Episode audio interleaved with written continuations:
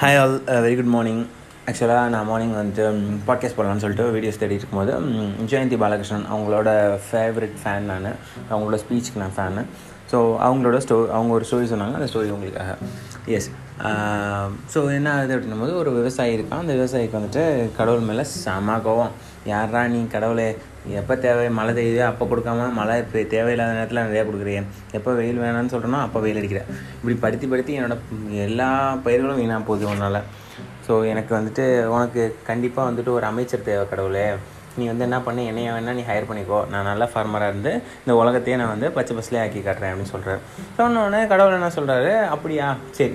அப்போ நான் அது பண்ணுறதுக்கு முன்னாடி ஒரு டெஸ்ட் உனக்கு பண்ணிடுறேன். நான் ஒரு ஏக்கரா நிலம் தரேன். அந்த நிலத்தில் வந்து உனக்கு எப்போ வெயில் வேணுமோ வெயில் வரும். எப்போ மழை வேணுமோ மழை வரும். எப்போ காற்று வேணுமோ காற்று வரும். ஸோ அந்த மாதிரி நீ பண்ணிக்கோ. அந்த ஒன் ஏக்கரா மட்டும் நீ ஃபுல்லாக பச்சை பசுமையாக ஆக்கிட்ட அப்படின்னா நான் உனக்கு வந்துட்டு இந்த உலகத்தை தரேன். நீ க்ரீனிஷாக ஆக்கிடு அப்படின்னு சொல்கிறேன் உனக்கும் ஓகே ஹாப்பி நமக்கு தான் எல்லாமே தெரியுமே. நம்ம தான் எவ்வளோ வருஷமாக இருக்கோமே.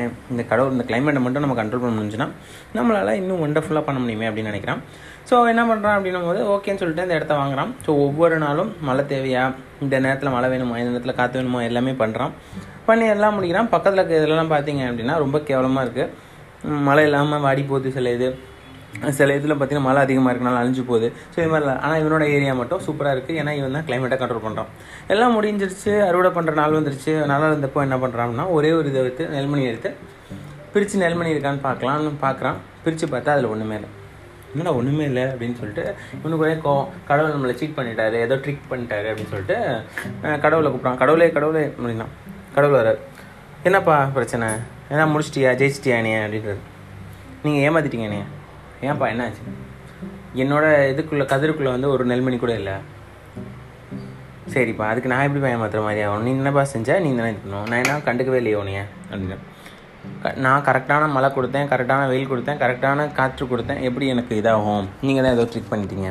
ஏன்னா பக்கத்தில் இருக்கிறத வேணால் போய் பார்ப்போம் அப்படின்னு சொல்லிட்டு பக்கத்தில் இருக்கிறது அழிஞ்சு போன ஒரு நிறைய மழை வந்து நார்மலாக கடவுள் கொடுத்த இதில் வச்சு இருக்கிறத பார்க்குறான்.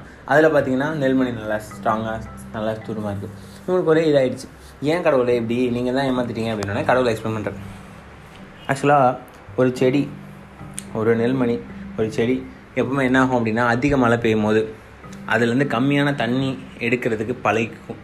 ஒரு செடி தண்ணியே இல்லாத போது அதோட வேற கீழே கிரவுண்டை நோக்கி கொண்டு போய் ஸ்ட்ராங்காக பார்க்கும். ஒரு செடி காத்தடிக்கும் போது அசையும் உடையாத இருக்கிற அளவுக்கு கற்றுக்கும் ஸோ அப்படி கற்றுக்கும் போது அதில் இருக்க நெல்மணி ரொம்ப ஸ்ட்ராங்காக இருக்கும். ரொம்ப நல்லா நெல்மணியாக வரும். அப்படி இல்லாத எதுவுமே ஒழுங்காக இதாகாது ஸோ வாட் ஹீஸ் டெல்லிங் இந்த ஸ்டோரியிலேருந்து நமக்கு என்ன தெரியுது அப்படின்னா நமக்கு வர்ற கஷ்டங்கள் எல்லாமே நம்மளை வேறு லெவலுக்கு மாற்றுறது தாங்க வேறு லெவலுக்கு மாற்றுறது தான் ஸோ நமக்கு நமக்கு நினச்சது எல்லாமே நடந்துடணும் நமக்கு இது பண்ணுறது எல்லாமே கிடச்சிடணும் நமக்கு சக்ஸஸ் மட்டும்தான் இருக்கணும் அப்படின்னா கண்டிப்பாக அது எல்லாமே ரைட்டு தான். எல்லாமே இருக்கணும்.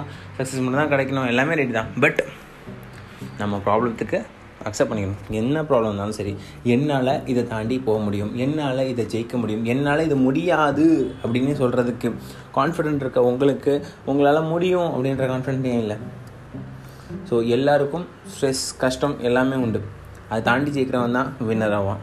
And with is not bye bye